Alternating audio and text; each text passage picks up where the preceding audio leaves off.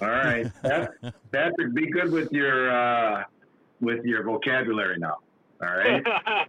I usually don't have a problem with that unless I'm sitting in staging with a flat tire and nobody's helping me. well, you know, there is that little dilemma. Yeah, yeah. So, how much snow you guys have up there? I mean, I live an hour north of the cities. It's probably snowed on me eight times already this year, and I'm already tired of it. I've got like three, four, five inches on the ground. What do you guys have up there? Well, I, don't know about where Patrick's at over about 30 miles east of me, but uh, that first snowfall that come through here put about eight inches in my backyard.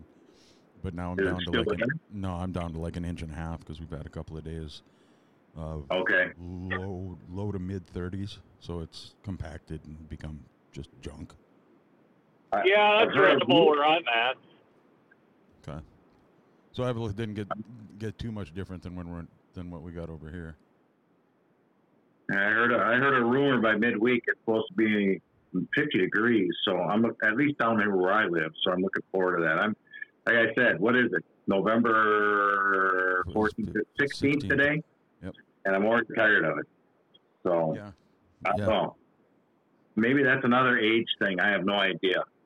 Um, I don't know. You got you got to sell more trees when it's getting closer to Christmas and there's the white on the ground. You think you'd be getting excited about it? Well, see, that's what everybody thinks.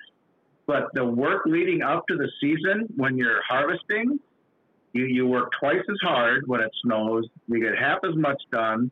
And on top of that, you get to get wet and cold at the same time. So, you know, we dream of a brown Christmas, as Christmas tree farmers. And so, you know, hopefully it'll be brown again by the end of the week and it can get back to a little bit more closer to normal. So, but, you know, it is what it is. We take it as it comes. You know, I think the guys that are the happiest about this, guys and gals that are happiest about the snow that we've got up here right now, is all the ones out in the woods chasing the big brown animal. Yeah. all the all the deer hunters. You know, Well, I know I got one opening morning, and my dad got one last Saturday, and mine was a bear to drag out with no snow, and his was like pulling nothing with the snow. So I can vouch for that. yeah, that's kind of where I figured that was headed. Well, I, I, I'm not a hunter, so uh, gun season is over, isn't it, in Minnesota? But now it's bow and arrow. Is that correct? no, Nope, we got uh, the rest of this week and the two days on the weekend for rifle season still. yeah. Oh, okay. All right. yeah. When's musket loader season? Uh, there Oh. should be, it should be, uh, when this weekend ends, it should be the following weekend, should be muzzleloader starting. Yeah. Yeah, so there's still a couple of weekends of deer hunting left, depending on the type of uh, hunting equipment you use. Yeah, Right. you, you, you can archery till just about the end of the year. Yeah. Yeah, that's what I thought. Yep. Yep, that's what I thought. So, Yeah. Randy, where you been all this time? Where you been for so long? Like we were just talking a little bit ago. When's the last time we had a podcast? Uh, pre-COVID. Pre uh, pre COVID. That seems like a couple years ago now. Yeah. Yeah, Kaylee and I sat down and talked about it, and we didn't want it to become all COVID all all the time. So we de- we decided to just back off and stay away from the political BS and Yeah. the COVID BS, and just wait. And then once we got into having the ability to have a racing season, uh, we were just too busy because both of us still had our regular jobs that we had to do. Oh, yeah. working around Absolutely. working around the uh, um, racing series, and you know th- this season, for being as short as it was, we still put in the same amount of shows that we do in a normal season, but we were two months Right. less. Yeah. So Yeah. we, yeah. We did about lot. the same thing. We did a lot of racing in the last couple of months of the season. Oh, which is good. Which is good. And so you haven't had one since uh, podcast since what last March. So I can understand you having Patrick on the, the show this time, but again, I, I don't know this whole part here. I, I have no idea why you got me here. So Well, I'll do my best, but no guarantees that nobody's going to fall asleep. So Well, uh, my my vote was to have Matt on, but you know I lost that vote, so Oh, yeah, well, yeah. I, I've only got so many phone lines.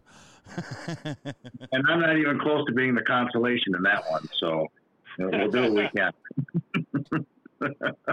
So, what in the heck are we going to talk about today, Randy? well, we know that uh, as little birdie told me, Yeah. really kind of an ugly bird too, but you know that uh, you guys hooked up together and, and got together with R and R Performance and put another motor on the dyno. Oh yes, yes, So, we did. And you know, I, I spoke the specific numbers. I'm going to let Patrick talk about that. But uh, generally, what I'd like to say is, you know, you guys about oh five, six, seven years ago, we were in the same position with our traditional series as we are now with our new wing series. Our, our new wing series is a couple years old. Um, it's doing, you know, I'm way above what I thought it was going to do, way better than I thought it was going to do. But, you know, our goal with the traditional program uh, five, six years ago was to get it to the point where we were really comfortable with where the different engine packages were at. And it took us a while to get there. And was it 2019? The end of the 2019 season, we froze the traditional uh, program, the engine package in the traditional program. So Yep. uh, we want to be able to do the same thing eventually with the wing program. And we don't feel we're there yet. Uh, we're getting closer and closer. Um, you know, what I saw on the track this past year and what a lot of people saw on the track this past year with the wing program, I, I know I really liked it, and I know a lot of the fans liked it, and I know the tracks liked it. And before we freeze anything, we want to make sure that we've got it right. Um, so what what we what we did with our wing program, nobody else in the world, again, nobody else in the world is doing what we're doing with our wing program. Our wing program is based off basically our traditional program. You know, the the short block Chevy or the LS engine, you take the two barrel off and you put the four barrel on. And we also allow the 604 uh, crate engine in the wing program, where with the traditional program, it's the 602 crate. And then we added the 305 uh, Race Saver engine. The To the- motor. Yes, the IMCA Race Saver program. And Patrick Heikkinen, um, who's on the phone with us tonight, um, uh, has a 305, and he was gracious enough to take the engine out of his car, drive it all the way from where he lives. Patrick, where do you live, buddy? uh, about a hundred miles from Canada, up on the Great Iron Range. You know, but Okay. literally, uh, you got three cars that basically come down that all live within five miles. Because I am me, Harry Hansen, and Rick Nemi are all considered from Eveleth. Uh, Harry literally lives like a mile down the road from me, and Rick's within like four miles. So Okay. I mean, So you're Yeah. way up there. You're way up there, and you were gracious enough with your dad to drive the engine down to Blaine to R and R, the three, your 305, um, to to get numbers, um, to get uh, torque numbers, to get horsepower numbers, and so we're not just pulling things out of the sky and saying, you know, this is what we have. Um, you know, on the track, what what we have, I believe, is really really close and really competitive. But we wanted to get uh, uh, some numbers. And so I think it was October 27th, wasn't it, Patrick? Yep, yep. Um, yeah, okay. 20, 26th, I think it was. But Uh, somewhere around there, end of October. Says it says Yep, twenty seventh we- on the we- dyno sheet. So Okay. So we brought we brought the uh, 305 down, and Patrick, you can correct me if I'm wrong, but we must have done 20, 25 pulls with that thing, all different. Um, you know, you'd made a bunch of adjustments to it, and and so I, you know, we all felt like we got the everything out of it that we could, and so when it comes to the numbers, Randy, I think Patrick, you know, best at talking about that if he's got the numbers in front of him, and um, so that's where we're at. Where we want to get, we want to, we want to do our due diligence to make sure that when we do freeze our rules for the wing program, we've got all the information we need. right, that I understand. Because I mean, You got to make sure that you're on a level playing field with all of the all of the engines you're allowing in the class. Correct. And Yep, because we do, again, we're blending four different packages uh, with one program. And, you know, we're, we're blending three different packages with the traditional program. So we're adding a, an, an extra engine here um, for the wing program. And again, we want to make sure that we're, we're doing the right thing with this. And again, you know, what I saw on the track this year, you know, and I want to ask Patrick, you know, after we discuss all the numbers we have here, if he felt like, and- maybe you can answer that now, um, if he felt like he was competitive. You know, Patrick's a rookie. He had some 410 experience before he uh, jumped into a 305 Race Saver uh, sprint car, uh, but not a lot. I was going so to say Patrick's a sprint car rookie. I used to race against Patrick and his dad both in super stocks. Right, Way right. back in the It's not like he didn't have any racing experience, but he was he had limited sprint car experience. Right. And this Well- was his first full year in a sprint car. and and to go on your that you know I have some 410 sprint car experience. I mean, we'll we can actually right now go right in depth on just how much experience I have. I I was lucky enough to meet a couple guys in 2013. Uh, we were at Rice Lake Speedway, and we were parked by them.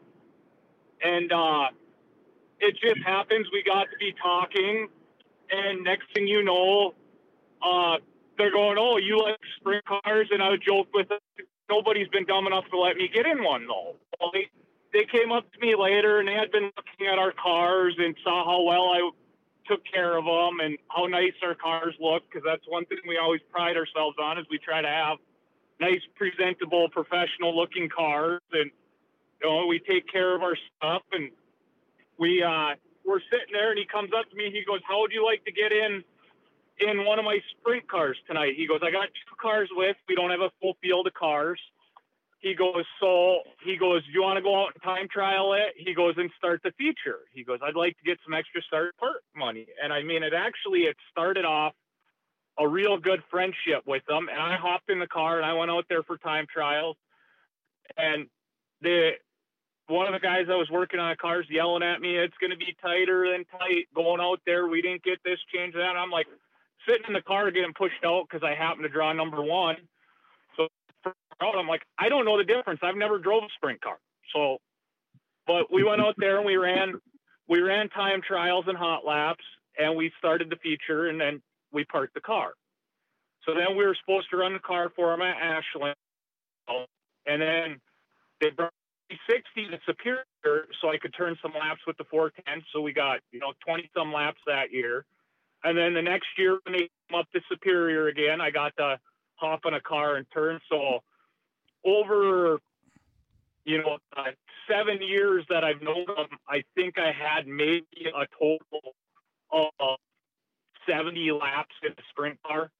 I mean, to go with, I had some 410 experience. Well, not really, because there's guys that go to practice night and turn more laps than I did. I mean, I, I I did physically sit in a car and I did go out there and run in some of the races, but for me, we always had the super stock with when we were running, and it was we became really good friends, and they knew I liked the sprint cars, and they were happy to see that was where they knew I always wanted to end up was in a sprint car. So when they came up, they made sure they brought their second car with and said, you know what, go out there, just make some laps, try to get comfortable and have some fun. So, I mean, when we showed up at Cedar Lake this year with our own car on the first points night of the year, that was the first actual time I ever really got to run a sprint car hard and actually see what a sprint car could do and feel the downforce and feel the stagger work. Other than that, it was basically, yeah, you get on the gas on the straightaway, and unless you were in time trials, you were just basically trying not to screw up and wreck a night for someone else and just get some laps and have some fun. I mean, Well, it doesn't. It sounds like it served its purpose. Well, it, it did. I mean, I'm still great friends with them. I mean, we went down to Ashland this year and we actually brought the 305 down there with them, and we were going to race against them with our 305, and they rained out again because Ashland seems to rain out every year. They have the 410s down there.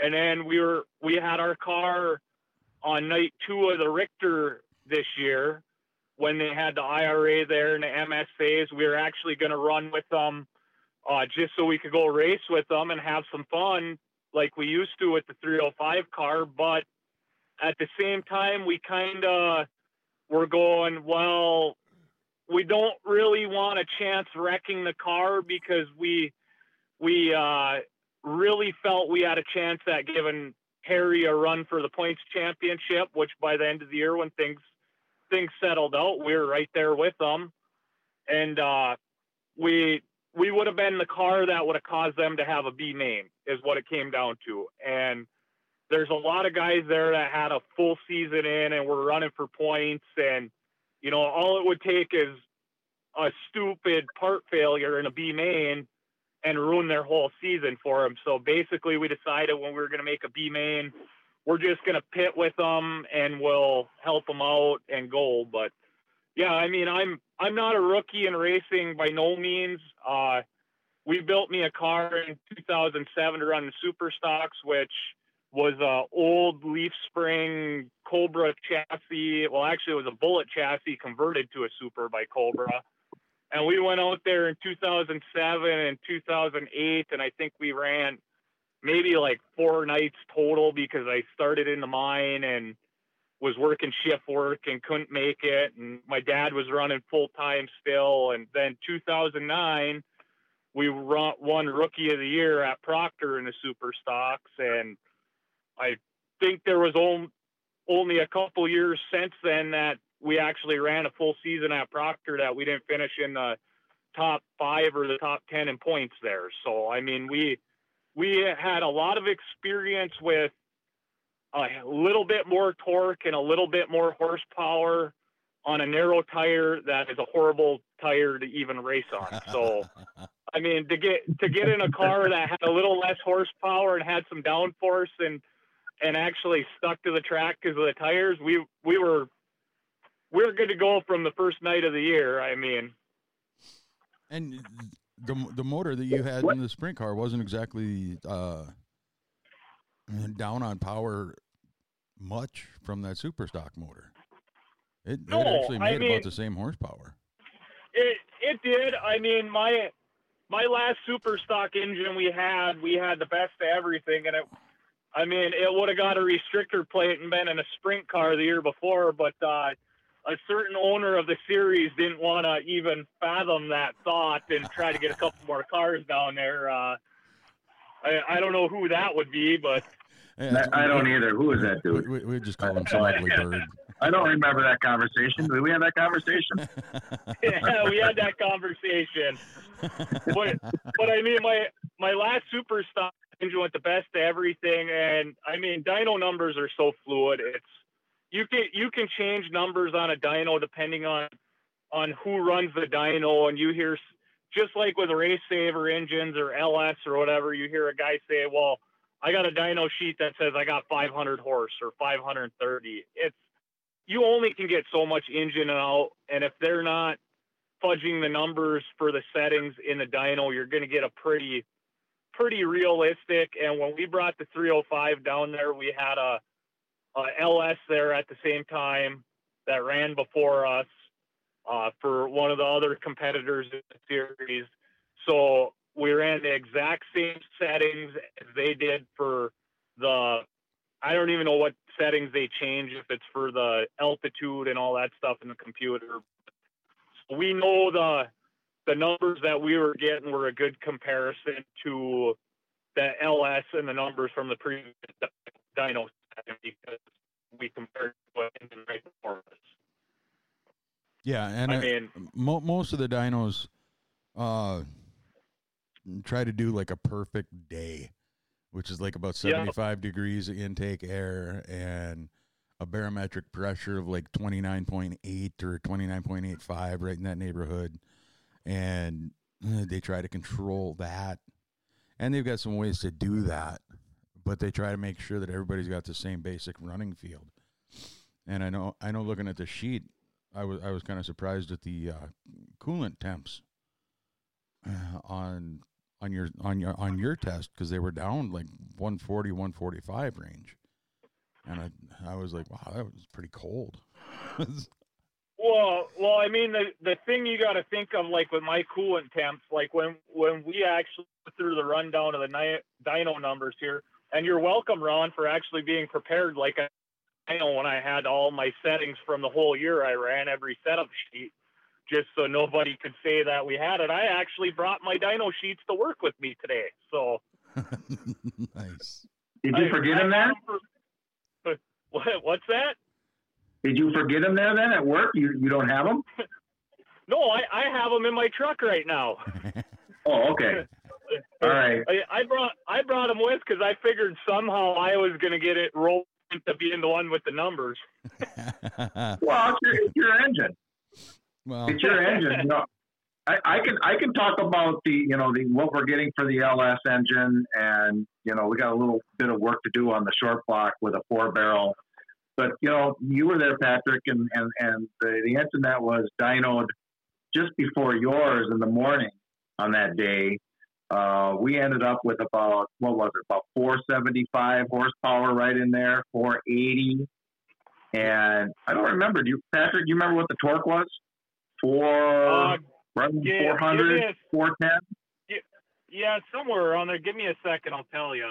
I got a message Okay. here that says and, what it was. and that that's with the four barrel on it not with the two barrel correct that is with the four barrel on it you know a good we're thinking a really good ls engine with a four barrel barrel on it and tuned just right we're probably talking 480 to 490 at the most uh, Yeah. about where we're talking about. And this is a 6500 that's a 6500 dollar engine.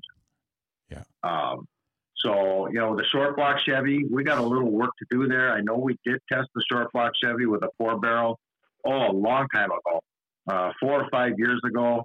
And we know that we had a little problem with the carburetor uh, but i, I want to say we were at 460 465 470 right in there but we, we thought we had more to go. So um, we do have some work to do on that patrick did you find did you find the numbers on that that engine Yeah, yes, I did. The the numbers I was told for the 5.3 LS with the four barrel we ran was 465 horse and 410 foot pounds of torque, uh, which, from what I was told, was uh, the torque from the LS you guys did last year was six foot pounds more, so that was at 416.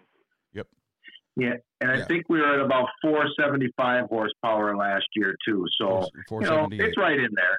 It's right in there. Yep. Yeah, last year it So- was 478 and 416, Okay, and it was uh, 435 and 398 with a two barrel.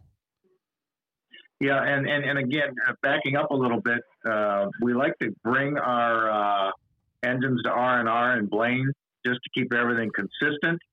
Yep. Um, they do a really nice job there, and that way we're we are comparing apples to apples. So, you know, uh, the the LS um, has got good good numbers, and what happened, the reason we did this, and we do have some teams that are complaining and thinking that the 305 has a big advantage. And again, we did a lot of um, work on um, looking into the 305 and, and the numbers it's supposed to make and what it does actually make. And we thought this would this would plug in really, really well into our program, and that's why we did allow the 305. And so, you know, if we want to talk specifically about Patrick's um, engine, uh, he told us what it was going to have before we even dynoed it. I, I think he was maybe two horsepower off or something like that. Um, so he knew what he had, and and so we can talk about these numbers. And then again, Patrick, I want I want to ask you if you think you were competitive this year. Um, so So, you know- thought I was competitive right there. I mean, with with the car compared to other cars we were racing, yes, I I think we're 100% competitive. I mean, I thought uh, Mike Mueller's car had a small block Chevy the whole year, and then you said you had a 604, so that was a good comparison. And there was many nights me and him battled side by side. I mean, uh, Chase he's got a race saver engine that was brand new this year from one of the big builders. I go and I ran side by side with him many a nights for laps. Uh, there was LS cars that I ran side by side with a lot of laps. I mean, so some of the guys that had the perception of the race saver cars being so fast, I I tried talking to them and telling them, you know, go back and watch the videos, and you will see the guys that are that are fast. It's not because of their engine. Watch what they're doing on the restarts. Watch the experience they have. I mean, on a on a nightly basis, if you go back and watch the videos, the three fastest cars to take off and get up to speed were Harry, uh, Kolb's, and Chase. Well, that's two LSs and a 305. But if you also look at the pedigrees of them drivers, Harry has won yeah. how many? I mean, I, w- I was not even a year old in the stands at Hibbing, and Harry was already. I mean, that's some of my first memories of who was winning at local tracks was Harry.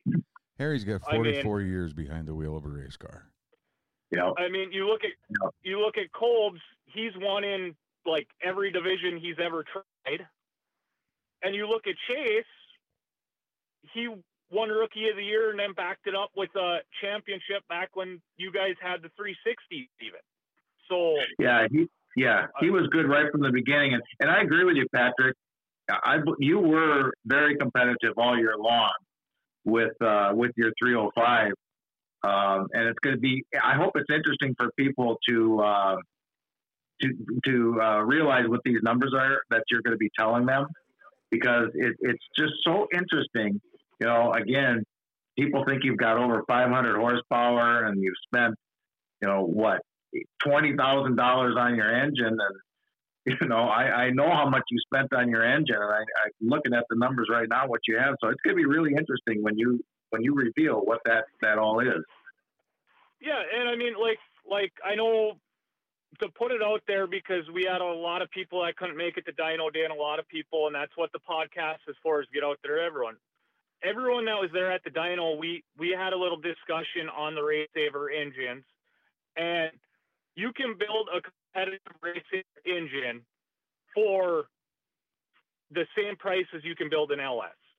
I mean, yep. hands down. I agree. You can also you can also spend twenty five grand on a race saver engine. Is the twenty five grand going to get you more power? It might get you one to two more horsepower. What? But the the rules on the race saver engine limit so much in the valve train and the crank weight and how their teching goes goes through there that it is irrelevant how much you spend. That comes down to the perception of other drivers that I'm getting beat and this guy has this builder's engine or or that. The cost comes down to with with the race saver and you can go buy a two and three sixteenths inch Hilborn uh, injection from a swap meet for $1,800 and make the same power as a brand new $5,000 injection.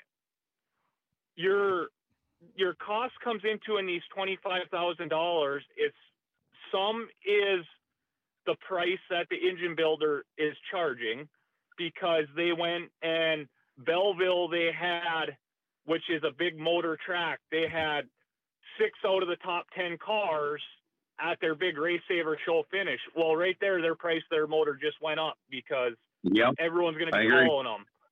Uh, same thing with the race saver nationals. Well, a, a lot of the costs when you get into these expensive motors is if you look at it building it brand new. You buy a brand new dart block, you're at three grand before machining right there before you even buy any other part. Yep. You right yeah.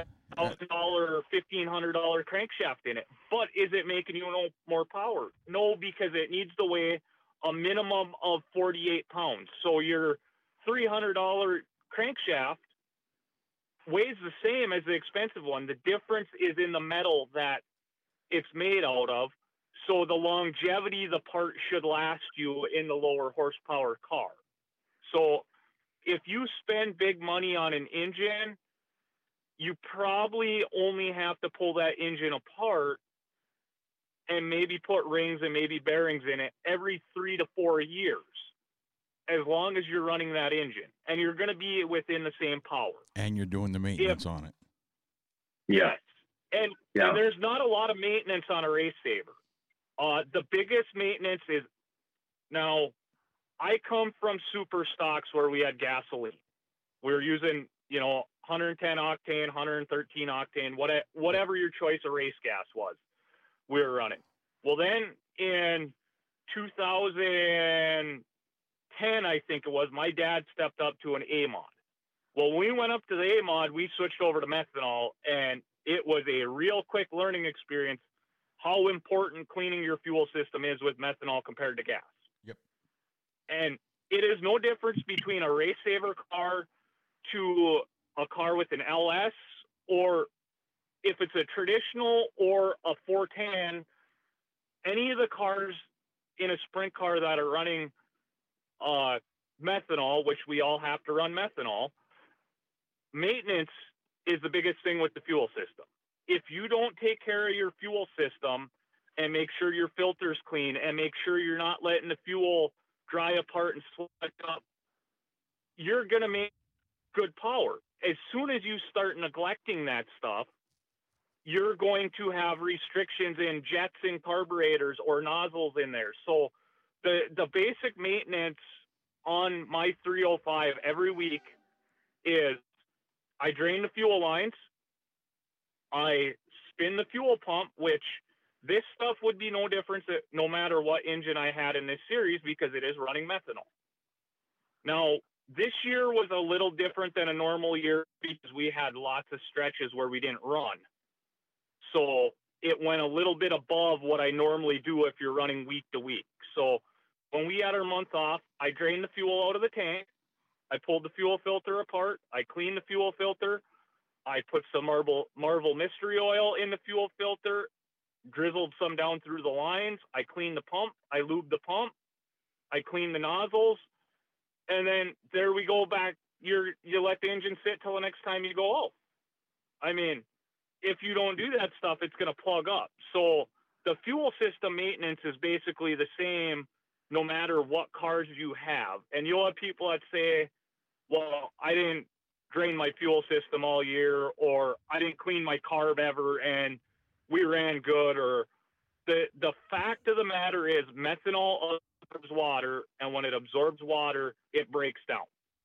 And if it sits long enough in there, it does damage to your fuel pump and your lines and that, which impedes performance. Now, on the rest of the maintenance I do, my schedule is now when we were running and we ran a week and then we had a week off and we ran a week again, I pull the oil filter every night because it was sitting between the times we go. When we run three nights in a row, or we're running two back to back weekends, or I do it every four nights. I pull the oil filter. I make sure the oil doesn't look milky because with methanol, if you have in a carburetor a, a float stick or something and you dump methanol down in the basement, you can easily wipe out the bearings. Yep. So once again, that is something that would not change no matter what engine I ran. I even was in my super stock and I still did this stuff.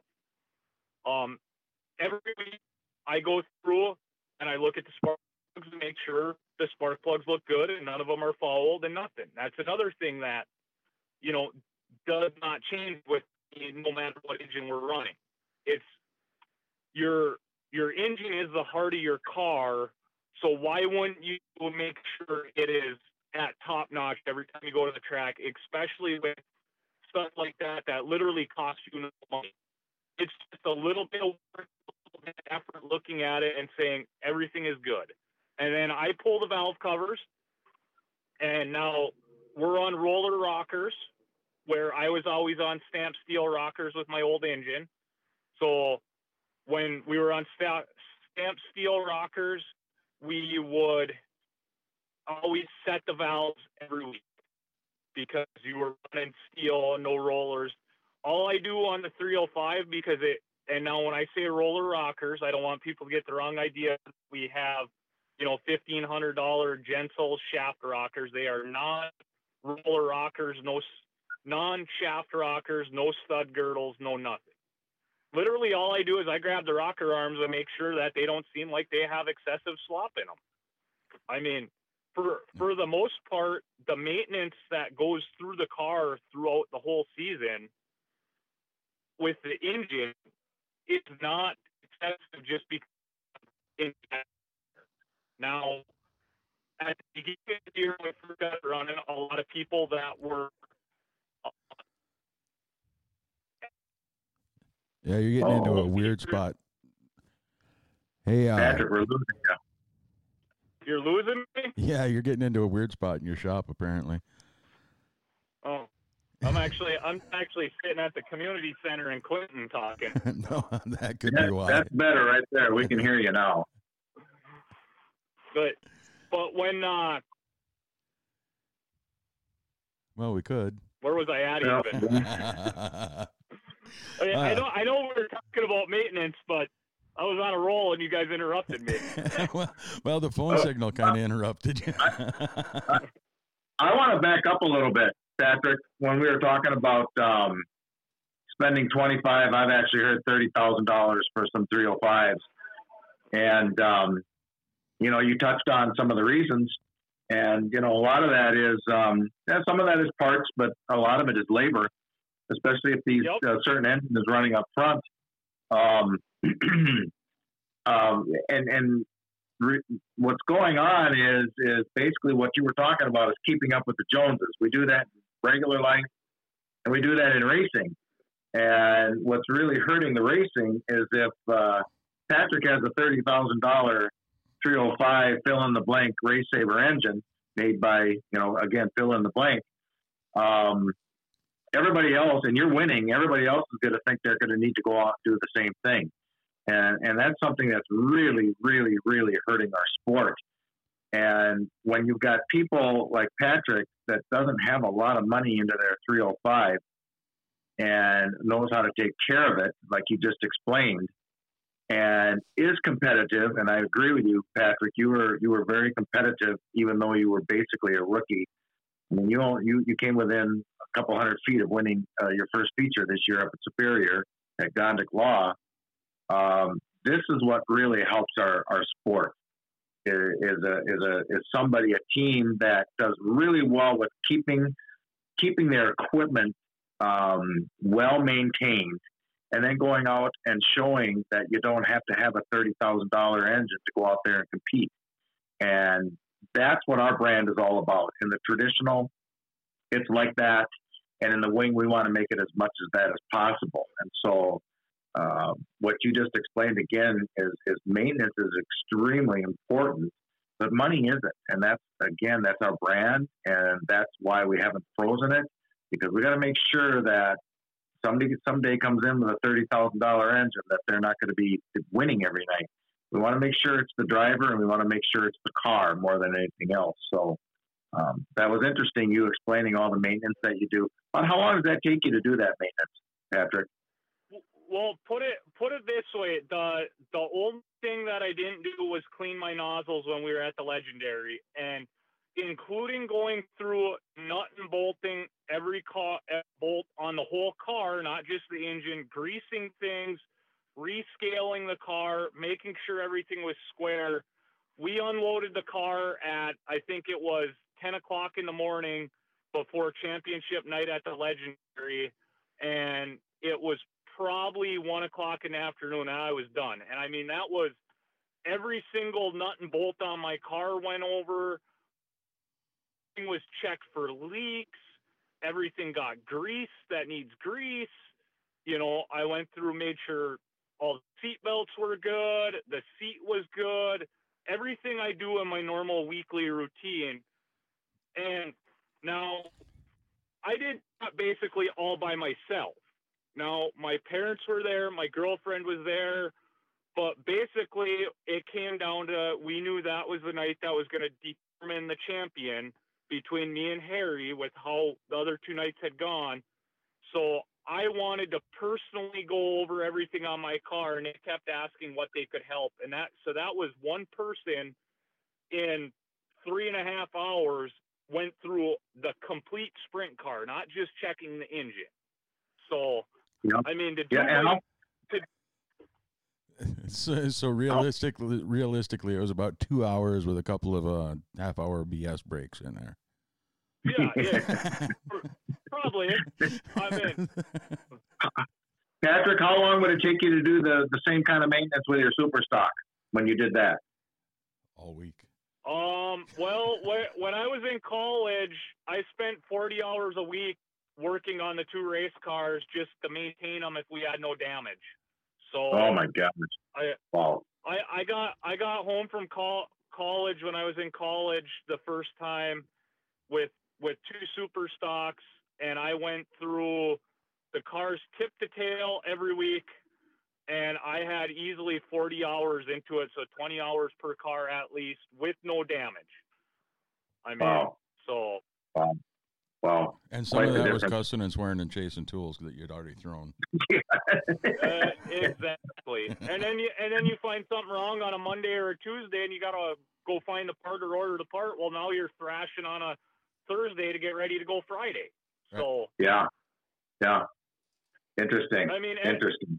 the the beauty of a sprint car is, I mean, I've I've helped on late models, I've helped on modifieds, I've helped on B mods, pure stocks, supers. I mean, there's not really a type of car up around Minnesota, Wisconsin on the dirt tracks that I haven't physically actually helped someone work on or build at one point throughout my life. And you get into late models and modifieds even think spring stuff, and you gotta all these classes you gotta scale them every week and make sure everything's aligned right. The sprint car, it's simple. I mean, 99% of how fast sprint car runs is the idiot sitting behind the steering wheel. I mean, Yep. that's I agree. you're you look at I, I was just having a conversation with another person trying to convince to build a sprint car the other day and they asked me how important is it to have a, a car because they they come from the WISSOTA background I do where constantly chassis manufacturers are changing how the front geometry is and the rear geometry and cars are getting faster a sprint car you go from like 2009 to a 2020 and they're basically the same car. Yeah, I the, mean, Yeah. the technology hasn't Yeah. changed in 30 years. E- e- everything on a sprint car boils down to the engine plate is the easiest way to describe it. You square the rear end off the engine plate. You square the front end off the engine plate. Yep. So it doesn't really matter how the chassis is built. Everything comes off the engine plate for the most part. I mean, now there is some differences when we get into the newer cars, which I'm sure sometime down the road when Ron gets the other videos out, one of the updates will be talking about the new safety bars. And that's one of the big things that's different about a brand new car nowadays compared to an older one is some of the Yep. safety stuff Yep. have. And I Yep. mean, my car, I will, I will run flat out. My car is a used 2014 chassis. I mean, we didn't show up with a brand new car. Were we just as passive as a couple people we know that had brand new cars out there? Sure, we were. I You mean, were. It. Yep. Well, once once again, it comes down to maintenance. I mean, that is the beauty of anyone that's listening to this and thinking about coming to a sprint car. Your maintenance throughout the week, oh, it's a lifesaver. I have never felt so free during a week in my life since, and I we still have A mod out. So I go from working on the A mod to the sprint car, and it's like, all right, well, Monday I'm going to work on the sprint car and wash it and go through it, and Tuesday I'm going. to I guess I'm working on a modified Tuesday, Wednesday, Thursday, Friday. the sprint car's ready to go. So I mean, And that when we talk sustainable, when we talk sustainable in sprint car racing, that's one of the things we're talking about is that you don't have to spend the whole week in the garage working on the thing. Um, some of the teams put their, their car on the, the trailer on Saturday and they get there early the next Saturday to do their maintenance, you know? And so you can spend time with the family and you do have time to do other things.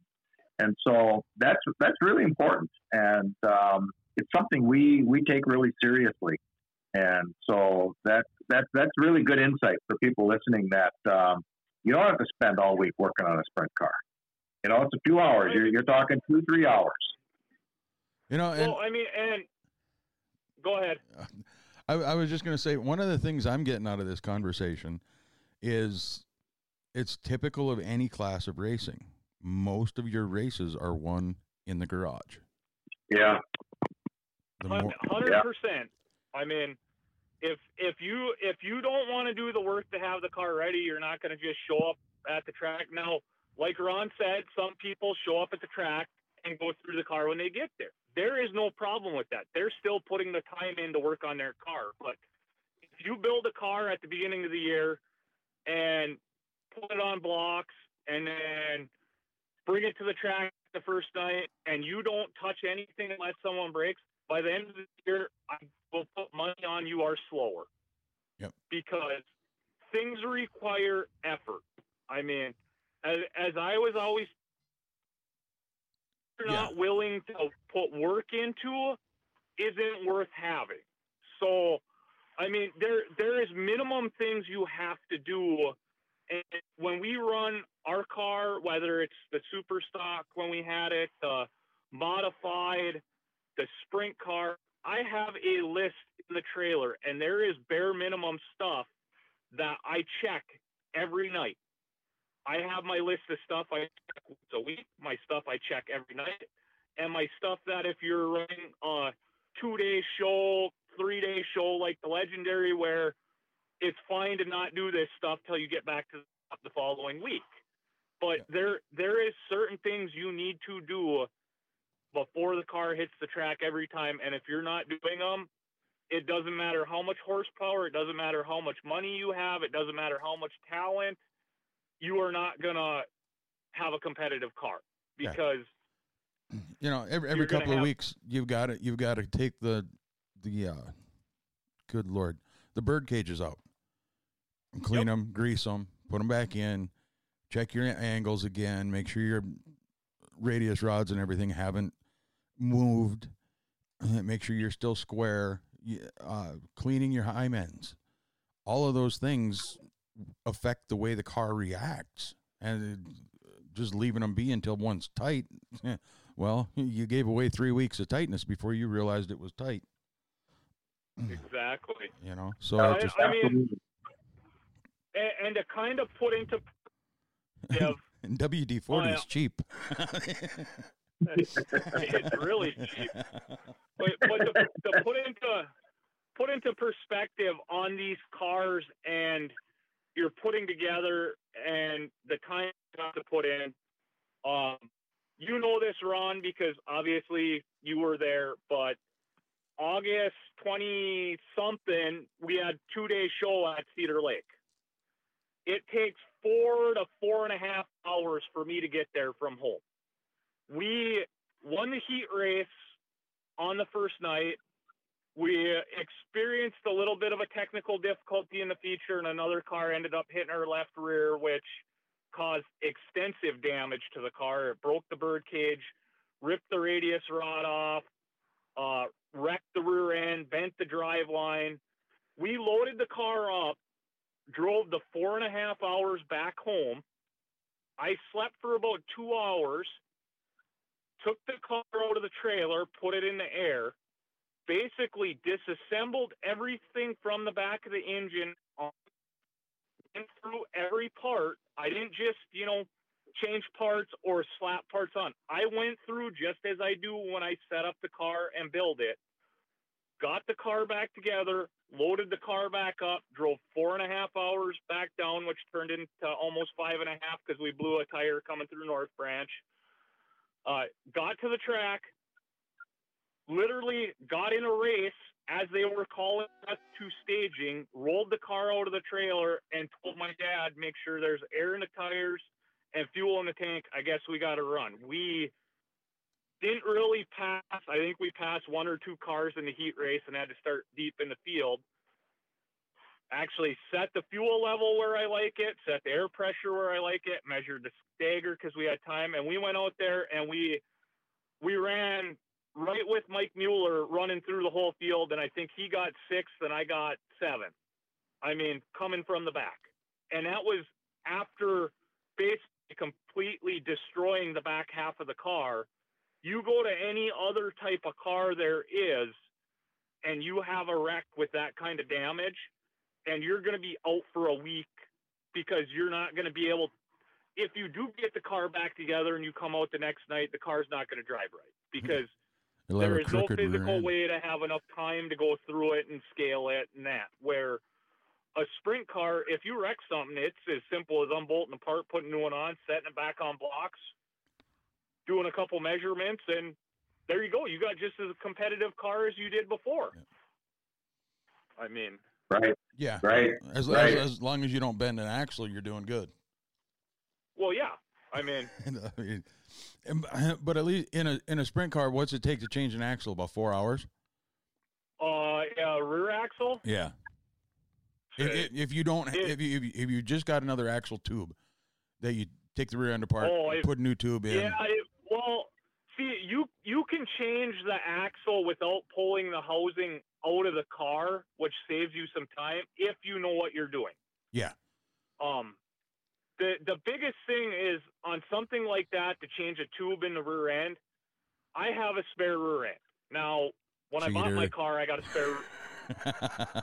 Sorry. when, when when I bought my car, I got a spare rear end with it because to me, having a spare rear end is a better option than trying to change it in a hurry. Because uh, how many videos has everyone seen where a sprint car goes out and it breaks an axle tube or something, and the car flips and completely destroys it? So to me, it's the best option is to have the spare rear end if you want to try to make it back out that quickly. Now, everyone can't have a spare rear end, and there's nothing wrong with pulling the rear end apart and changing the axle tube in it.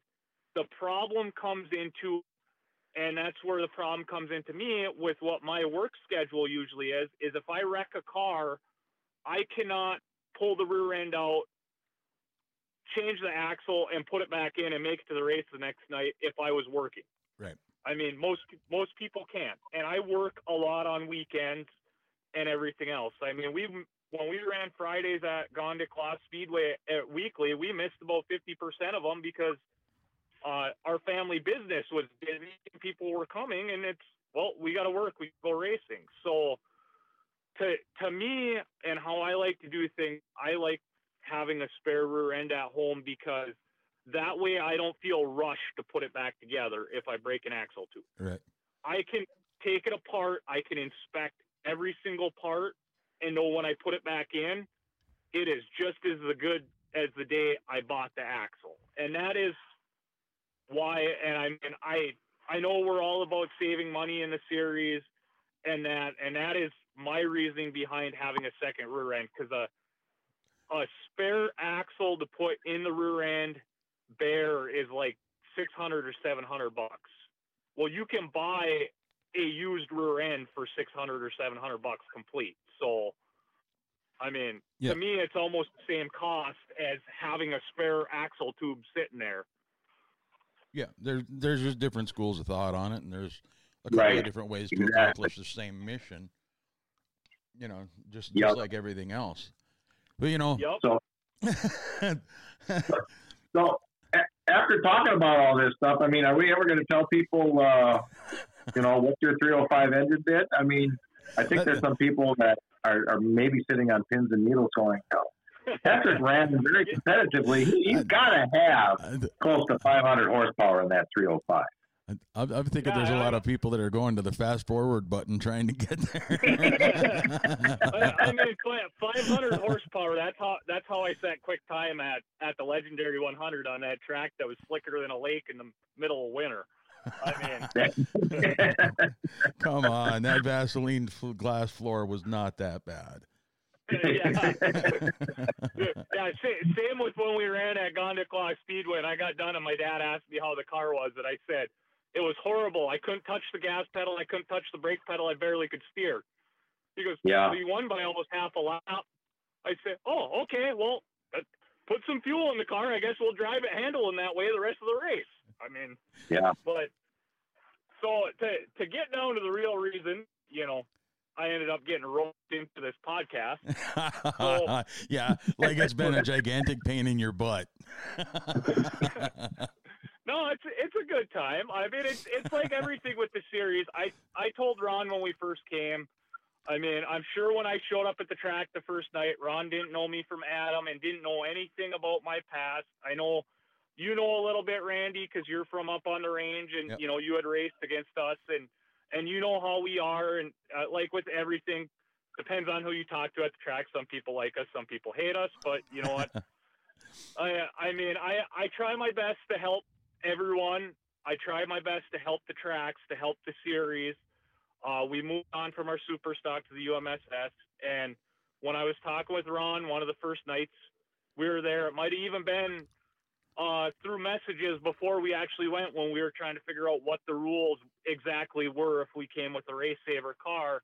I told him, you will find out after we have been there for a little bit why we had won Sportsman of the Year three times and had been voted most popular driver at a track. And it's because we're there to help the series. We're there to to be interact with the fans and let them have a good time. I mean, we always have little checkered flags in the trailer. So when when Ron came up to me at the legendary and said, "Well, you set quick time. A lot of guys are complaining about the race saver."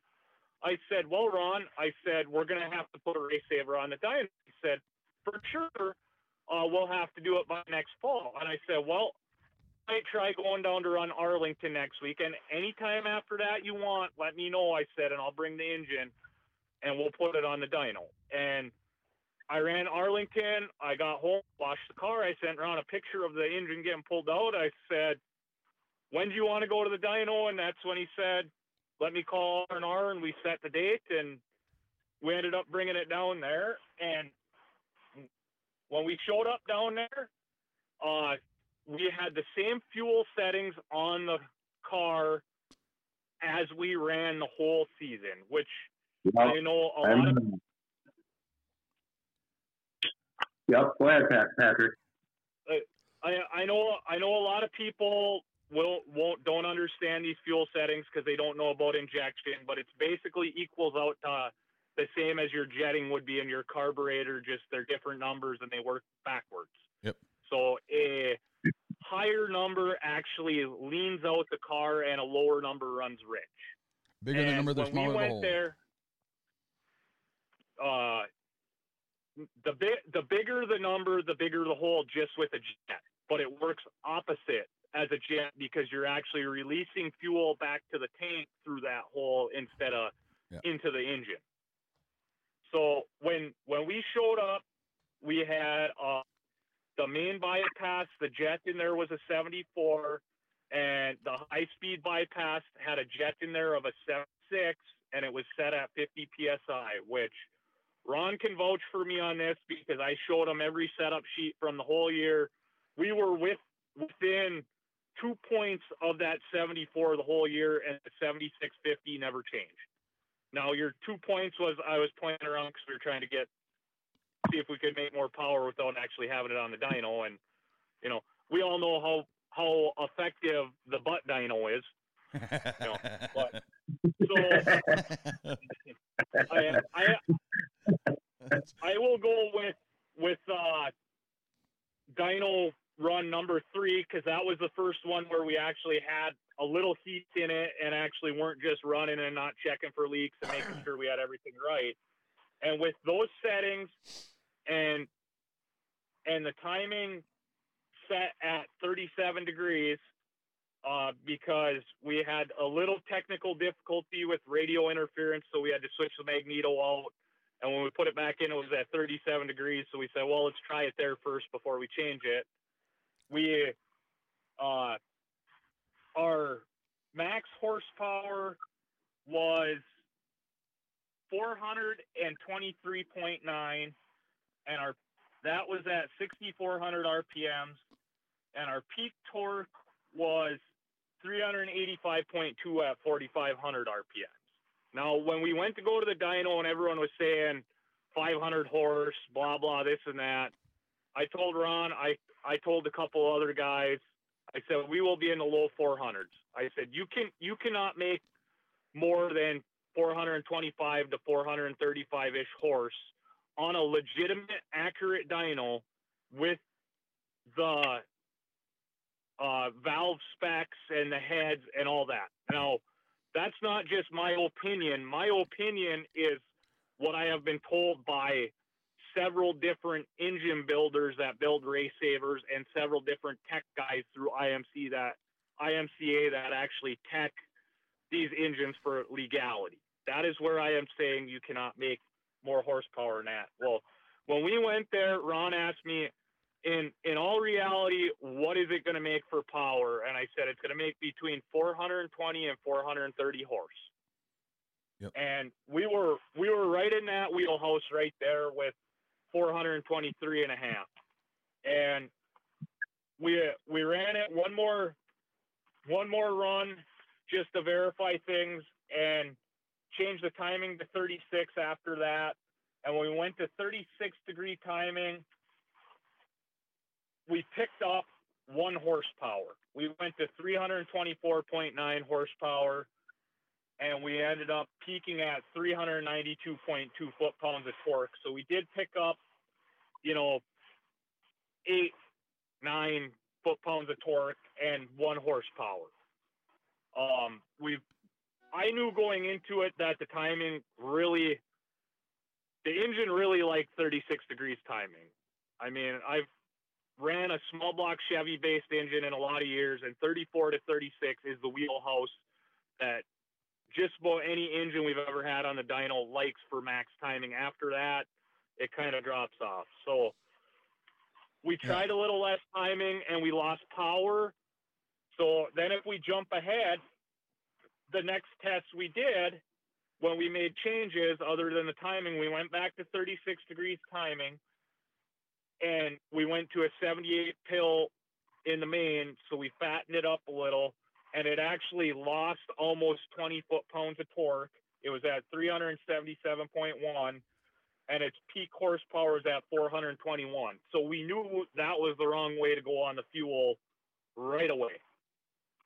I mean, and then if we go, we did a couple more tests and made sure everything was accurate and that. And then the next test we did, was still at 78 pill and 36 degree timing, and the horsepower fell fell a little more, and it actually read at 399. So we definitely knew that going, we were fattening it up on the fuel. Actually, was well. Actually, when we went to the when we went to the 78 pill, it actually leaned. So we knew the engine by the temps and by the air fuel gauge it was running rich, but we leaned it out on the bottom end and it just killed power. I mean, so we fattened it back up and actually leaned it out a little on the bottom, fattened it a little more on the bottom end. We went to a 70 main pill and it went to 366 foot pounds of torque and 416. So we basically knew that wasn't the right move to make either. I mean, then we ended up going and we changed back to a 78 and we are back up to a, the 421 horsepower and uh, 380 foot pounds of torque, basically. So then, next thing we decided we were going to do is we are going to start putting. We went up on the high speed bypass to a 78 pill, which leaned out on the top end a little compared to trying to lean out on the bottom end. Right. And we were still right at, we lost a little more torque. We were down to 351 foot pounds of torque.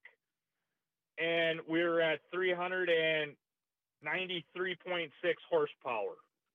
So we knew that wasn't really going right for us either. So we we put a turn into the spring in the bypass, knowing that everything we're doing, we're losing power. So it was pretty dang close where we started with let's zero it in. And uh, we ended up taking a turn out of the bypass on, I think now we're on Dyno Run 8 out of the session.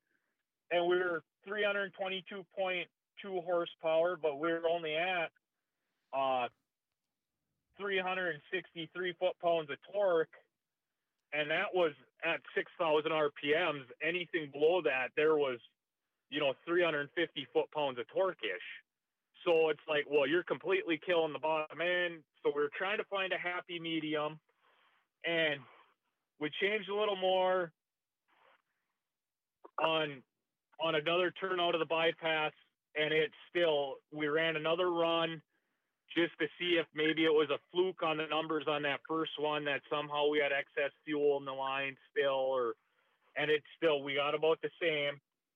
So then on on run nine we went back to our original settings and put took one turn out of the high speed bypass which lowered it from instead of opening at 50 psi it was opening at about 43 and a half psi. And with that, we started to build torque back up. We hit 366 uh, foot pounds of torque, and we were back to our 421.2 horsepower. So we knew we were starting to get go the right way to maybe try to get some more power out of this engine. And after that run, we ended up going to the 78 main pill and trying it with the high speed set different because we know when we leaned it out with the main pill to start with, it didn't like it. Well, now we tried leaning it out on the top and the bottom, and we ended up at 369 and a half foot pounds of torque, and we ended up peaking at 426.8 horsepower. So we're getting somewhere, but we're starting to see that when we were trying to pull horsepower up to get as big a number as we could for this comparison, torque fell right through the floor. I mean, so on our next run after that, we ended up going to a, a 85 pill. And when we went to the 85 pill, it brought us up to 431.6 horsepower and our torque was at 377 foot pounds. So we are starting to go the right direction there to maybe get some more numbers because we got the horsepower up some, but we also lost, we weren't completely back on torque. So then on run 12, we ended up going to a 90 pill and we gained a little more torque again. We were back to 386 and a half, and we are still holding 430.6 horsepower. So yep. we knew we were we were starting to find more of what the engine liked, and kind of instead of going backwards in the beginning, we were starting to make headway, and we were going to get just as much power as we could. And then on the next one, we went to a 85 in the high speed and leaned it out a little more on the on the top end with the nine pill in, and we ended up making 426.8 horsepower, and we made four or 373.9 foot pounds of torque, which those were kind of the plateaus that we are kind of jumping around the whole time we were trying. So then on the next one, the only thing we changed is we went to 55 psi on the high speed and left everything else the same. And we ended up coming away with 428 horsepower and 376 foot pounds of torque, which we were getting to the point where we were getting just about to where we were making as much as we were going to make out of out of the engine. And we tried a little more. We ran one more run that was the same as that last one just to verify the numbers because we were making headway to get it close. Then on the next next run, we ended up going back to a 78 bypass in the bypass, and we ended up making 426.8 horsepower, and we were up to almost 380 foot pounds of torque. So we're getting close to the 390 and the 430 that we figured it was going to end up being. So then, well, I mean, we're 17 runs into this thing already, and trying everything as we could was basically my orders to get as much power as we could out for an accurate uh, comparison. So then on on this run, this ended up being our best run uh, that we had. We were 36 degrees timing. We were a 78 pill at 55 psi in the high speed and a 90 main pill, and we ended up pulling 332.6 horsepower, and we lost a little bit on torque, but it was like 0.2 horsepower, so we were at 377.3. So we knew we found what the engine liked, and then we did a a couple more runs after that one continuing the direction we were going with the, uh, we ended up trying a 80 in the high speed and the horsepower and the torque fell. We ended up trying a 90 in the high speed and it fell. And we ended up trying a 92 in the main and it fell. I mean, and by that point, Ron was getting sick of being there and listening to everyone and said, I, I got to go cut some trees. So you guys are going back the other way. Uh, I, I don't think we're making more power. And that's, that's basically what it was. Once we got past that point, we, we literally, anything we did to either lean it out, because we already tried it richer before that. If we leaned it out more, temperatures started just spiking. And it's like, well, even if it does make more power, you can't race the thing that way because you'll blow it up in half because it's so lean it ain't funny.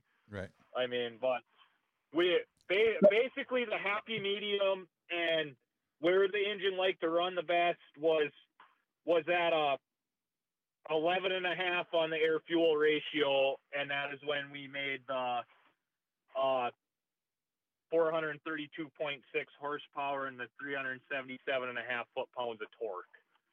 And see the dyno sheet. The dyno sheet that I was showed said uh, 386.5 for the high number on the torque and 430.6 at 6400 for the horsepower. That was that was overall your best pull of the day. Was were yeah. those two right there put yeah. put together. So um, says with a 90 pill uh, previous yep, change yep. was 90 main pill. And that, that yep. came out to like a 430. So it came out right in the right in the neighborhood where you thought it was going to.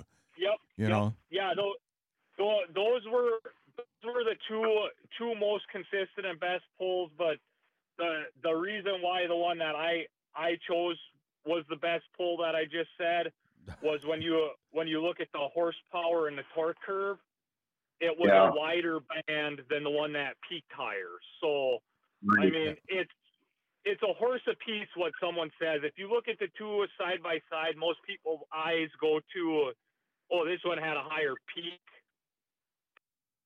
This one was right in the same wheelhouse, but it had a wider power band. It carried yeah. the power for a couple hundred more RPM.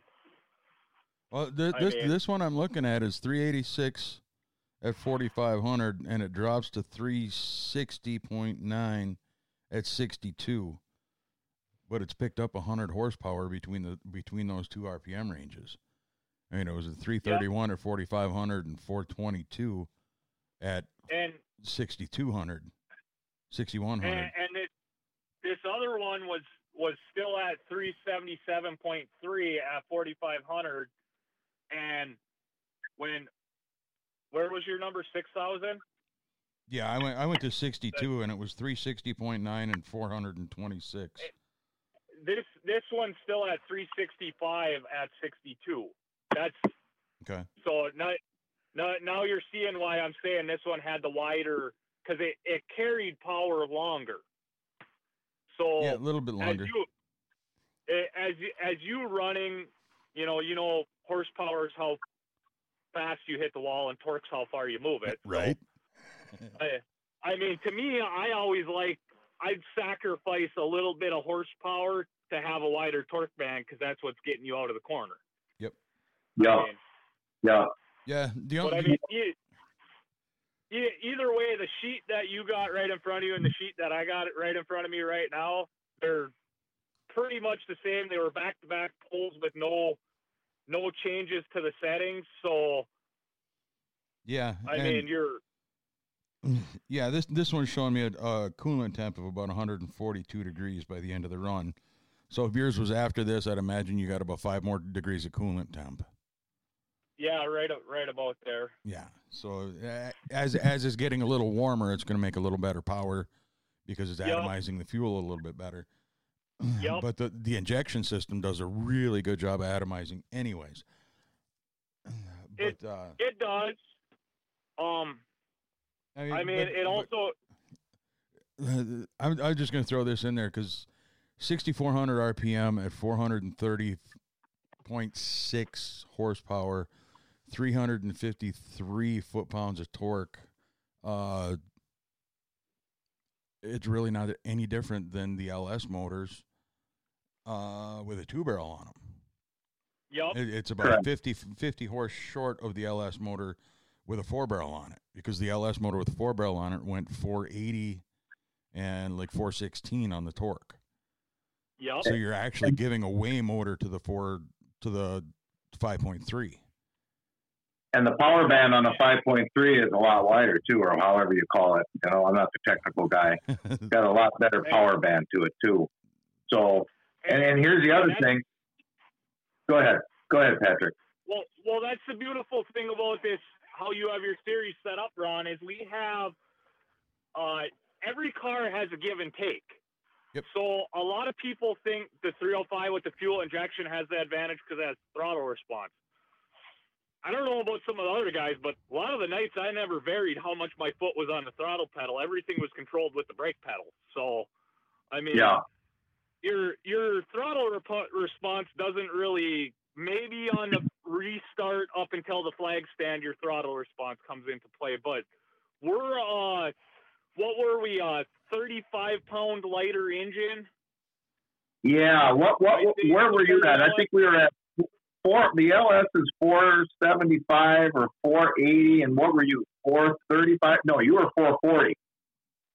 I, I think it was like 436 439 somewhere right around there i'd have to actually look and see what the actual what the picture was i sent you when we weighed them back to back but Yeah, I mean, it's right there. It's about just under 440 pounds, and then the LS I think is 475 or 480. So you've got a 40 pound um, advantage if you want to call it that. You're you're that much lighter, but your whole car, your whole car has to weigh at least 1,550 pounds with the fire system or 1575 without the fire system, and the LS is and the short block Chevy 604 is 1500 pounds. Exactly, and that's that's my point. We have a little less power. We lay weigh a little more. So anyone that's got the theory of you know the throttle response versus acceleration, we have less more less power that has to get overall more weight up to the same speed quicker. So Right, I mean, Right. And, and, let's let's let's say this for the, the sake of discussion. You know, I've talked to a lot of people in the industry. I've got a lot of contacts uh, that we've talked about with the 305, and you know, some people that really do trust. You know, the best they've ever ever seen in a 305, and, and I've yet to see this being proven on a on either a chassis dyno or an engine dyno. Best they've ever seen was 400 and I don't know 75 or 480 at the flywheel. And so, know, whether that's true or not, I don't know. But even if that is true, you're still pushing a, a, a heavier car, and you've got about the same horsepower as the LS, and you probably have, you know, if you if you have the same torque, you may even have less torque. So you know, we're right there. We are right there. And again, with your 430 horsepower or 423 that you were using during the season, you were competitive. The, the, Yeah. the bottom line is, is you were competitive with that engine at 425 horsepower. Whereas Well, the- if you if you compare a 360, you know we don't do it the 360s anymore. We had some 360s that were what 540, 550 horsepower, but a really good 360 is what? Is it 800 horsepower? Is it 750 it's horsepower? just about. It's like 780, 790. So yeah, just about 800. Well, no, Now you're talking okay, so you're talking 200, 250 horsepower difference in the 360s. Where with this, you know, we're talking about 50 or 45 or 40, and so you know, there's not a huge amount of difference right there. There just isn't. No. Exactly. I mean, and and the thing with the 305, I I don't deny a sprint car 305 engine. Someone could have one on, you know, 475 or 490 horse or you know whatever. But and even on an accurate dyno, but are you comparing the same 305s? Because when Knoxville was running their 305s, I know they made more power than the the race savers by a little little bit, and I mean a little bit depends on who you talk to. Could be the 25, 40 horsepower that it's making up the Right. difference. But Right, those were also right. dry sump motors, and you know had the different style water pumps and all that. Probably probably had a different head. Yeah, It, it you probably know, did. And then and then let's throw this in. Up here where we race, and Patrick, you know this. Up here where we race, and so do you, um, Randy. by by feature time, and we talked about it earlier in the podcast here. The tracks are as dry as can be, and Yep. and and if you've got 500 horsepower, you're going to be spinning your tires. You're going to be wearing your tires out, and you're not going to have. You're in fact, you're going to be at a disadvantage. And so you know, 90% of the time, by the time we get to feature time, it is so slick out on that racetrack that, you know, the horsepower is, is, is uh, we talk about this all the time. It's secondary. It's just secondary. And if somebody has 30 or 40 horsepower more than the other person, and that's, you know, they're not doing as well, something else is wrong. And I brought this up quite a bit. Four or five years ago, we had our traditional uh, teams, a lot of them went to the dyno because we were getting so many complaints that this engine was better or that engine was better. So we went to the dyno and we proved it on numbers anyway that, excuse me, there wasn't a, uh, an advantage. And actually, the person that did the most winning that year, that uh, that next year, that um, after we had the dyno, was in the bottom 25% for horsepower in their engine. Yep. So, you know, how do you explain that? Yeah, Tire spin. It's Okay. it's, it's it's easy to explain. Just look at what a bunch of other series that they're running open motors and that. What's the dominant engine in? Say, for example, you know, the series that my car's sanctioned under. You know, uh, their A mod class. A crate engine is the preferred engine now, which has 200 horsepower less than what they can build Yep. because Yeah. people know you can't hook up that much power. I You- mean, Yep. you can Yeah. say, you can say IMCA here. oh, Yeah. okay. Yeah. So, You- Yeah. You you I you can you the- can you can name the other sanctioning bodies. It, uh, you, you, you know where I come from, and if you mentioned IMCA, you know, you were the black sheep of the family and stay away from our tracks. and hey, you, we don't you, want you here. You got to remember we are the renegades and we are the black sheep of the country right now.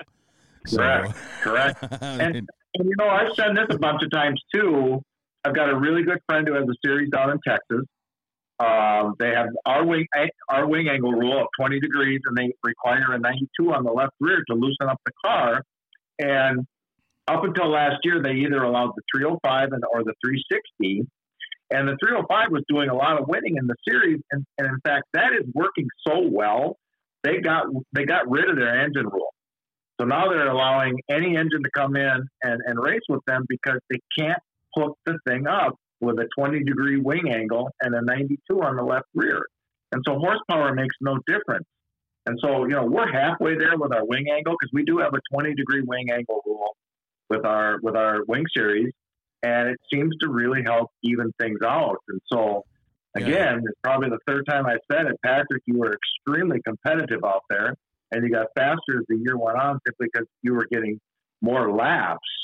And again, we were, we were revealed to people that you were racing with a 425 horsepower engine. Yeah. Yep. And I- that, I that was mean, the uh, that was the what's the name of that series, Ron? The Southern Bandits or something like that? Uh, the Sprint Bandits, Sprint correct? Bandits. Yep. Yeah. So Yeah, what, what I gather out of this, Ron, is next year I'll be able to show up with the 410 cubic inch engine, and you're not gonna, you know, send me away. Uh, yeah, we will. Well, no, you, you got to keep going south. Just head down to Texas, and you can do that. So, um, Well, you don't have to well, go what quite we're that trying- far What south. We're trying to what we're trying to show everybody or, or tell everybody is that we think we're really, really close with this thing uh, because of some of the uh, rules that we put in place, and we believe the 305 really fits well with It- with our brand, And honestly, wing it it actually sounds to me like the 305 gets a penalty for having injector stacks. Because yeah, the motor's 35 pounds lighter, but the the car has got to be 55 s- like 55 or 75 pounds heavier overall. Right. So Right. It's it's actually giving up every bit of horsepower advantage because it, it, it's racing against cars that are 50, 50 horse stronger and 20 or 25 hor- uh, foot pounds of torque stronger and are lighter. correct. So for the Correct. 305 to be competitive, it it says a lot about more so the driver and the setup than it does about the engine package. Well, exactly. I mean, and and the perception of the people that show up with race saver cars and and are the race saver cars faster, the race saver cars faster. Well, as we discussed earlier, I ran about the same horsepower on basically what our front tires were if you froze them so they were like hockey pucks on the rear for dry tires for many years and zero downforce. I mean, Randy will vouch for me for that. Them 35W tires. I mean, you they're they're horrible tires. I I, ac- mean, you can't look up if you want. I actually got out of it before the 35Ws came in. So even the plastic tires that we had when I was still running didn't hook for diddly. You, Yeah, you could and I get mean, three nights out of them, and then they were pretty much wall decorations. I I mean, so a lot with me where I got to excel really well is basically I always ran my super stock. I had a lot of corner speed. I couldn't ever figure out how to get traction off the corner to pull down the straightaway, but I knew how to roll a corner smoothly and that. Well, the transition to the sprint car was pretty easy then because you're rolling the corner a lot and trying to keep your momentum up. Yep. But if you get to a situation on a drier track, I have the same horsepower as I used to have, but I have like four times as much traction. So, I mean, Yeah. the throttle control I learned in super stocks, I didn't need to relearn it for a sprint car because we're so limited power and, you know, you got more tire than I was ever used to. Yeah, the the biggest difference that you had between the super stock and the, and the sprint car was the characteristics of the way the car handles. Oh yeah, big, big difference. You do not want the sprint car to pin the right front on entry. I learned that the first time ever I got in one. It turns right for the wall and feels like you're going to flip end over end. So, Yeah. uh, Yeah, but I mean, that that that's the thing is, and if you look at the guys that have the race saver cars, that now uh, take the take Schroeder that won the one night at the Legendary. He ran late models before. Yep. Um, so right there, a late model takes a lot of throttle control, a lot of carrying the speed. You know, uh, take Jeremy Schultz, who picked up a win this year early in the year. I mean, he wins when he goes with the race saver cars. Yeah. Um, like like I said, Chase, he won the championship with the 360s. You know, the guys that have the race saver cars aren't necessarily the cars have the advantage. the guys that are in the cars know how to get the most out of their car they have. I mean, Yep. a few of these guys with race saver cars, I would hate to see them get in an LS and go compete against them with 50 more horsepower. Yeah, mean, yeah, and and we want to remind everybody too that the 305 won with our Wing Series this year, the LS won with our Wing Series this year, and so did the short block Chevy. Uh, Jeremy Kurzman, you know, he showed up real late in the season this year, and I, I think it might have been the first night that he ever ran the wing yet this year. He went out and he won a, a feature with his short block Chevy. So three out of the four engines that race with us um, won features this year. The 604 did, but Mike Mueller was still very fast with that 604. And so again, you know, we got we got some really good parity going here You with know, this program. Uh, Something else I want to mention and remind you of, Ron, is that there were wing races won by guys with non-wing cars that didn't make the carburetor switch. They won. Correct. They won races Yep. with the LS with the two barrel on it with Two the barrel. wings on. That is correct. You weren't supposed to tell anybody that, Randy. Hey, you know what? But you you've got to put it in perspective though, because the LS with the two barrel made 430 foot, 430 horse on the dyno. It did. It did. It just over thing as- 400 horse torque. Yeah. It made the same basic numbers as the Race Saver 305.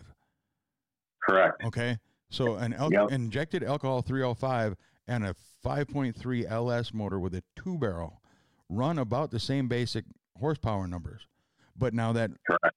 now that 305 gets that weight penalty, yep. so that equals that out a little bit, in my mind, anyways. But now, I agree. uh, Well, it's even more of a penalty. Not only is Patrick uh, racing with less horsepower, but more weight. So he's got, you know, he's he's working with two penalties, if you want to call it that. And I mean, if if if you really want to set people on on their ass, um, let the let the race saver weigh fifteen hundred pounds like everybody else, and just Well, I, I don't like the idea of that because I can't even get down to fifteen fifty, and that's all I got to weigh right now. We crossed the scales, and Rod's yelling at me, "You have a fire system, right? You got to weigh fifteen fifty." And he looks at the numbers, and it was like sixteen twenty three. He's like, "Yeah, it don't matter." I mean, and, and a lot of, a lot of people don't know me away from my car. I am almost six four, and I'm two hundred and twenty pounds. So You compared to a guy Yeah. like Harry, I I physically cannot get my car down much more in weight to make up for being able to. If someone says, "Oh well, we'll let you be lighter because you have less horsepower," there is there's that factor that I will always have the handicap because of my size. It's like if I went to go be a jockey on a horse running against a four foot guy that weighs 300 or weighs 90 pounds. yeah, you the know- horse is gonna look at you and go, "No." at the end of the season, I like my horses to have a throttle pedal so that you know at least I'm in control when things go crazy and you crash. But I mean, to, ex- to expand on your uh, all four engine packages won this year, Ron. Uh, do you have the list in front of you right now? What the final points were for the wings? I don't. No, I do not.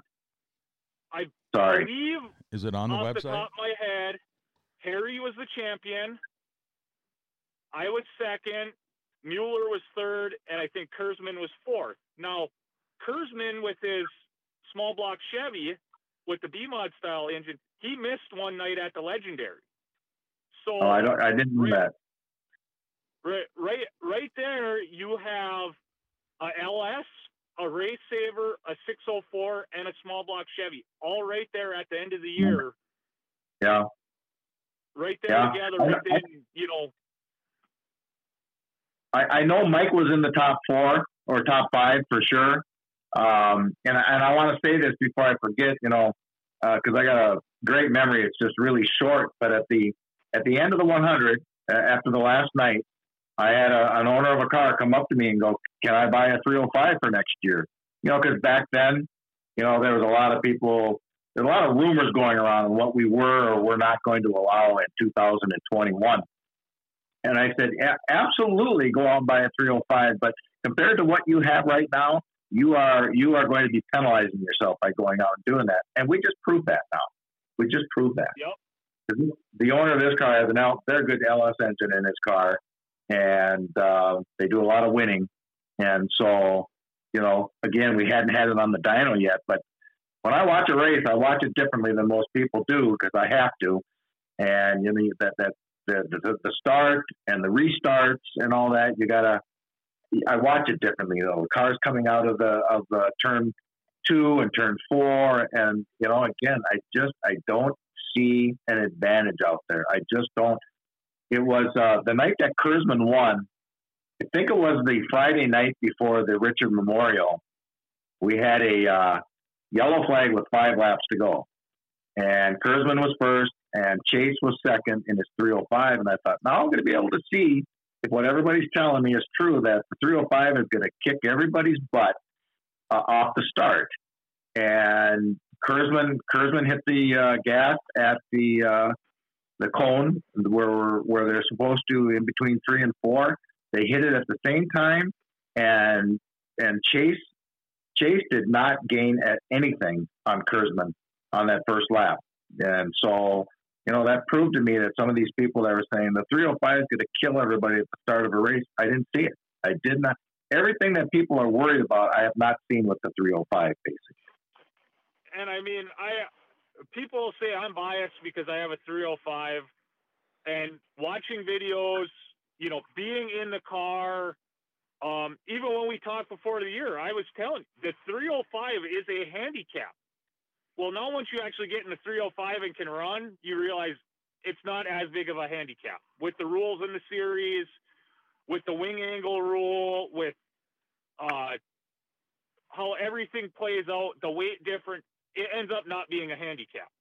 I mean, you're yeah, and the track, just and the track that we're at too. You know that dryness. Go ahead, Patrick. Yep. So, so if you if you bring it back, who ran the fastest lap of the year? What engine package? Uh, the LS. We'll go just we'll go just Cedar Lake because you know Superior was slick, so that don't really. And we only ran well, it once, but yeah, LS ran what was that World World of Outlaw late model lap times around there? Well, so here, here's here's the bottom line. When the World of Outlaws were at Cedar Lake Speedway this past July 4th weekend, I believe the best lap that weekend in time trials was 11.3. All right. Our best laps that we are turning with the LS engine, um, and we don't get time trials. This is during the heat races when the uh, track is better. Um, fastest lap we've run yet is about a 12 flat, and we've done that two or three times.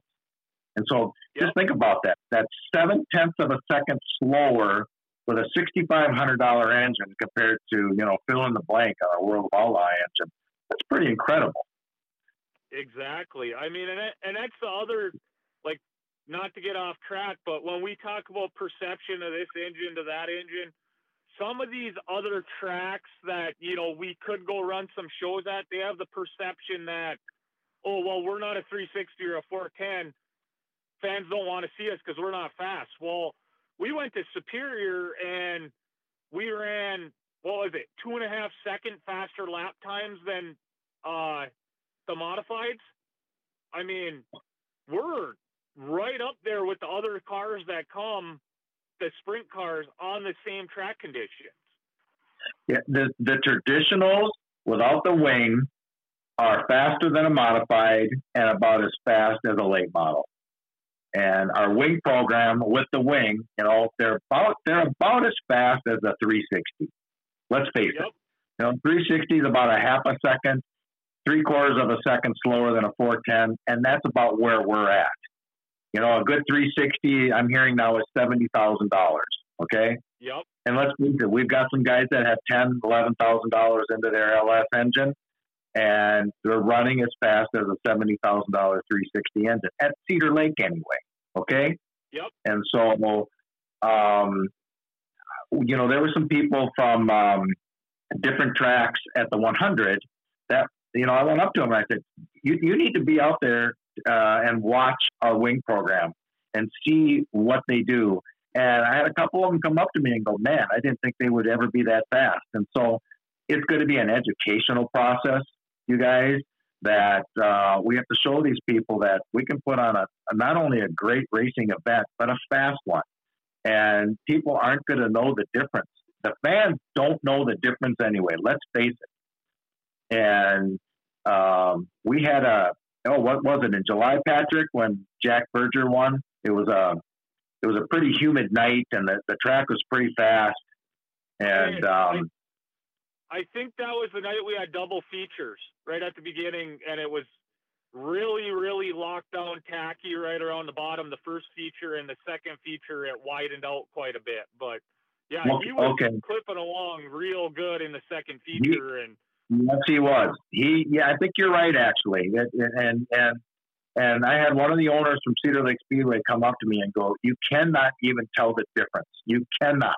He says that that that that looked like a World of Outlaw car out there. And so, you know, we've done our job with this thing. When when we started this thing at the beginning of 2019, I had no idea what I had some idea, but I didn't know what it was going to sound like. I didn't know what it was going to look like, and I was concerned about what they were going to uh, look like to the fans. You know, taking the green flag and uh, on a on a original start and on a restart.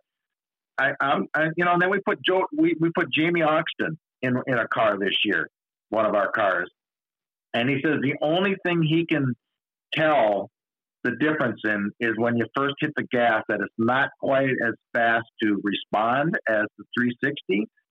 But even Jamie said this car is every bit as fast as a 360, and so we've done our job. You know, we brought the cost of the thing way down. Not that it's cheap because it's not, um, but we brought the cost way down. We've kept the speed up, and uh, you know, I'm just really proud of, of all the teams that have put cars together and how they look and how they're racing. And we're so far ahead of where I thought we would be at the end of the second year. I'm, I'm just tickled to death of where we're at.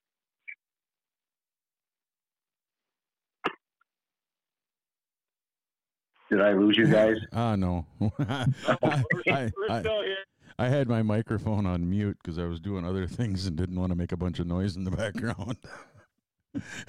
so so you know, I, I you know I, I appreciate all of Patrick's insight on this, and it puts some things into perspective, and it helps me too on some decisions that you know we're going to need to make going forward. And again, our goal is try to try to freeze these rules by the, no later than the end of 2022. I don't think we'll be there by the end of uh, next season, but uh, 2022, I think we're going to be in pretty good shape to, to do what we need to do to, to freeze everything. And you know, we, we again, like you said, Randy earlier, we're renegades. We're doing something in sprint car racing that nobody else is doing in the world, and so we've got to get this information because we can't go to XYZ series that does does things the same way we do and go, you know, how you doing this? You know, we're the ones that are blazing the trail on this thing, and so it takes time. Yep. And it was the same way with the traditional program. And again, I can't tell you how happy I am with the program. Um, you know, again, people said at the beginning that it's never going to work and it's going to be slow. And I had people coming up to me saying, "Why are you Why are you spending so much time on an underpowered wing sprint car?" I mean, I, as somebody who has watched sprint car racing all my life, I, I, I, I can't see the difference. I just can't. And so I do see the difference in the racing with the less wing angle and not so much horsepower. I'm seeing a heck of a lot better racing than you, I think anyway, than than the real fast 410s and the 360s because you guys can race side by side. And uh, a lot of times with the 360s and the 410, that's hard to do. So, and even uh, the non-wing class has gone to a lot of side by side and multi car. Uh, yeah, absolutely. pack action, and it just as as long as the track is receptive to being raced on, things get things get pretty fun to watch. Yep, absolutely. I mean, you know, the, the wing sprint car can race on a slicker track much better than a traditional track. Uh, uh, the traditionals can. You know, when we show up to a racetrack, if it's not Cedar Lake Speedway, and sometimes we get a, a slick track at Cedar Lake, and a lot of times we don't. But I tell the track ahead of time if you don't have a top and a bottom, for the traditionals, we're going to be hugging the bottom, and it's going to be really bad. Um, whereas with a wing sprint car, we can go out last. And Patrick, I can't remember if we were last. Uh, the wings were last that night at Superior. I think they were. And Yeah. like you said, it was almost like ice, but you guys raced really well on it, and that's because of the wing on it. And so, you know, Well, they're two different. There's no two ways about it. and and that night there was a hockey rink with a curb and a sidewalk. Correct. Well, I agree. Well, I- I'll, I'll tell you this much from from being in the car. There wasn't a super big curb at Superior. Superior, especially in three and four, once you get up top there, it looks like there's a curb. But if you watch the videos from some of the cars when they actually got up there, it's just a big dust cloud. It just gets to be marbles up in the top in three and Yeah. four. But Yeah. still, we could run top, middle, bottom. I mean, anywhere we wanted to. I mean, Yeah, I, but but that's kind of what I mean is the lighter car isn't quite as affected by that as a 2800 or a 2400 pound late model. yeah, Right. You know, they're Yeah. go- they're going to hit it with a lot more inertia and blow through it, whereas you guys can use the sail panels to your advantage and pitch it in there and scrub off the speed before you get there and carry the momentum. And it makes a lot better racing. I agree. You know, I totally agree. agree. Yep. you know, because once you once you guys scrub off that that speed that's going to blow you over that little bit of a curb or the perception of a curb, uh, you can get back into the throttle and steer the car and drive it to the bottom or run it through the middle or just let it carry and see what happens. And Right. The other classes, they've got to fight all that weight because they're trying to make up the distance on the on the straightaways, and then they got to slow it down so much faster. I mean, they seem to single file a lot faster in the other classes than they do yep. in the sprint cars. And I know the four wheel slide isn't a whole lot of fun, but in the in the sprint cars, you don't see it quite as bad. I guess. I mean, it, it's a little less evident. Well, it needs to be because we don't have fenders, and when tires touch, bad things happen. And so, for the most part, there's a lot of respect out there for that. And you know, and that's what I tell tracks too. When we started the 360 program back in 09, you know, we had some. our, our events weren't so great. Um, you know, there hadn't been a lot of sprint car racing in the couple two three years previous to that. And but as we went along, it got better. And the first few um, wing programs we put on last year in 2019, they, again, they weren't that great. But, you know, by the end of the second year here now, they, they've gotten a lot better and they'll continue to get better in year three and year four and year five uh, to the point where we'll, not only will we be some, we'll be faster, but we'll have a lot more teams that have a, a chance of winning. And that's what makes up a great event. Yep. And, and we're getting there you know, compared to last year, we did much better this year, and I, I'm I'm going to believe that in 2021 we'll do even better than we did this year. And I thought we did really well. So Well, hell, take Patrick for example. He came in with like four races before the night in Superior, and it took Harry 24 laps to find a way to get by him. Uh, Harry passed him with about 300 feet to go in the feature. Yeah, You know, Patrick led the whole feature. yeah. That, Uh, that's what I mean. yeah, yeah, you guys got to keep bringing that up here. You don't think I beat up myself over that one enough? that, that, I that, thought one, you that, hung up already. Sorry about that, Patrick. That one Randy and I talk about that afterwards. that one, that one, that one totally, that one totally you- wasn't you. You you got beat by freaking 40 years of experience. Well, that that one kind of falls on my shoulders because even if you watch the video, I did exactly what I planned to do because I knew the slide job was probably coming, and I saw how much speed Harry carried in, and I went, "There's no way his car's gonna stick. He's gonna slide right up to the top." Got to turn down the hill and get a run at him. Well, you can watch it on the video coming to the flag his car stuck and my car was aimed right at his back bumper and I had to turn and try to drive back down by him and I just came up short. Yeah. I mean, it had I had a little more experience and not been, you know, you're close, Randy. That was my third night in the car. Yeah. Uh, but So had, had uh, I uh, had a little more experience, I probably wouldn't have turned down the hill as much, and I would have got a little more momentum before I tried to drive by him. And then, no matter what his car did, I would have flown right back by him. But that's like you said, that's a 40 year old veteran compared to a rookie in the sprint car seeing the checkered flag coming and thinking this is the decision I got to do and it turned out it was the wrong one. But I also have a lot of friends that run different outlaw series and some that have ran with the outlaws and car owners from different series, and every single one of them told me the same thing. 99% of the time when you're out front, you're a sitting duck. So, Yep. Yep. Yep. That was still a heck of a race. That was a great race and it entertained the fans. And that's what this is all about, you know? and, Let's and- face it, you guys.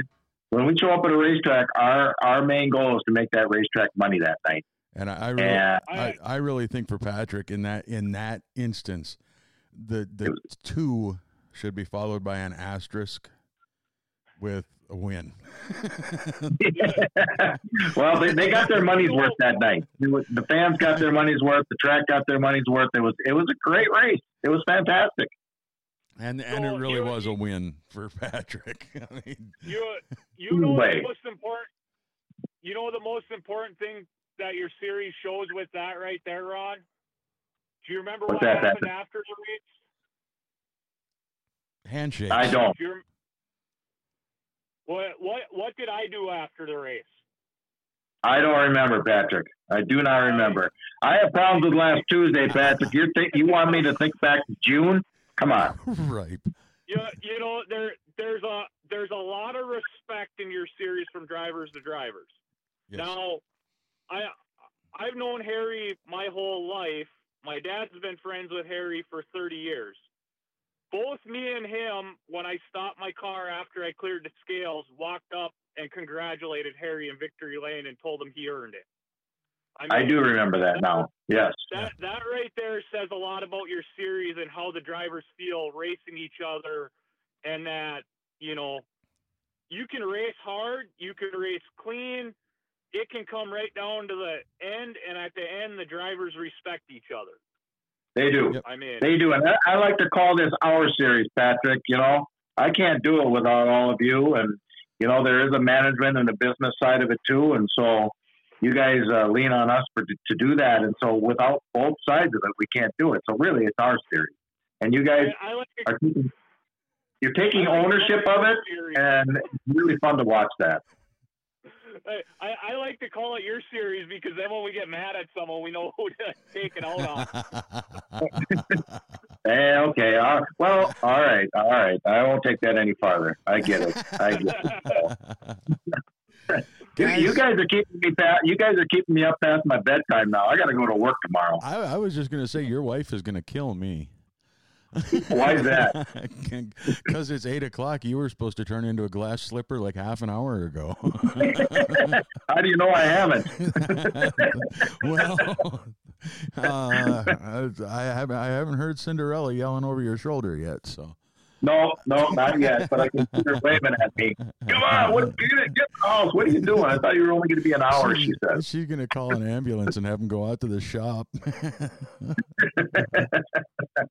But no, Good I uh, again, it, it, it's fun to be a part of the podcast again. Randy, thank you for doing this for the brand. You do a great job. Um, Pat, yeah, absolutely. And Patrick, thanks for being uh, on the show tonight, the podcast, and you know, uh, educating everybody about the 305 and and and help me understand it better too. And so, um, it's fun to be a part of this. Again, Randy, thank you, and um, you know, look forward to, to being part of some more and uh, getting some other people uh, involved in the podcast. And uh, it, you know, I guess if there's one good thing about winter is that uh, the Renegades Racing brand has the podcast going, and so that that's a good thing. Well, it's a, it's a lot of fun to do. You know, the only problem I got is got to figure out a way to keep it under two hours. Good lord. Where are we at now? Where are we? Are we at? Are we at two hours? Hour and fifty-five. Oh my God, Patrick, don't talk too much next time. I'm sorry. It's, it, it's on lockdown everywhere. I don't get to get out much. All I do is work and work. So there's no reason to get to bar. I got to ramble on somewhere. oh, trust me, you're preaching to the choir on that one. anyway, guys, thanks for being on. Uh, Yeah, just, my- just a quick recap 305 is going to progress and be allowed again for the 2021 racing season in the wing division of the UMSS winged sprint cars. So it'll and, and Kaylee, Kaylee's starting it with the Northern Renegades. And sorry to interrupt you, Randy, but Kaylee Yeah, is starting yeah, our wing yeah, program. Yeah, yeah, yeah, yeah, yeah. That's not Wing program up uh, in your neck of the woods, and That's- Patrick's going to have more that's not- opportunities that- right closer to home. that hasn't been announced yet. Oh, yes, it has. Yes, it has. Oh.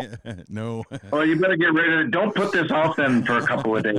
Wait until the the Facebook video comes out about it. See, you're getting ahead of us here. That's why I was trying to talk over you. Oh, I thought I thought it had been. So just, No. just, just, just delete me. Just delete me. I'm easy to delete. oh, I've been fighting mentioning it myself the whole time we've been on here. So I'm like, ah, sheesh. but, oh my uh, gosh. Yeah, for Maybe you told me beforehand and I just forgot. I don't think I mentioned it because I didn't think you were going to bring it up. But uh, Oh. whatever.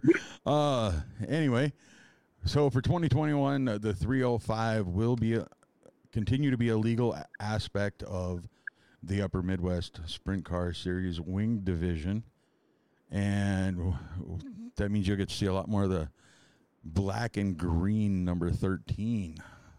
That's a good looking car. The Mean Yep. Machine with Patrick Heikkinen at the wheel, expanding on his sprint car experience and trying to take that win back away from Harry Hansen. We'll see if he can get it done as we get into the next season. This is Randy, Renegades on Dirt podcast. Patrick Heikkinen, thank you very much for coming on and talking about the dyno results with your motor. Ron, once again, always a pleasure to have you on. This is Yeah, Randy thanks, Randy. For Yeah, Kaylee. thanks, Randy, for having me. It was my pleasure. It's been a great night, guys. We're going to get out of See here. you guys. Bye. I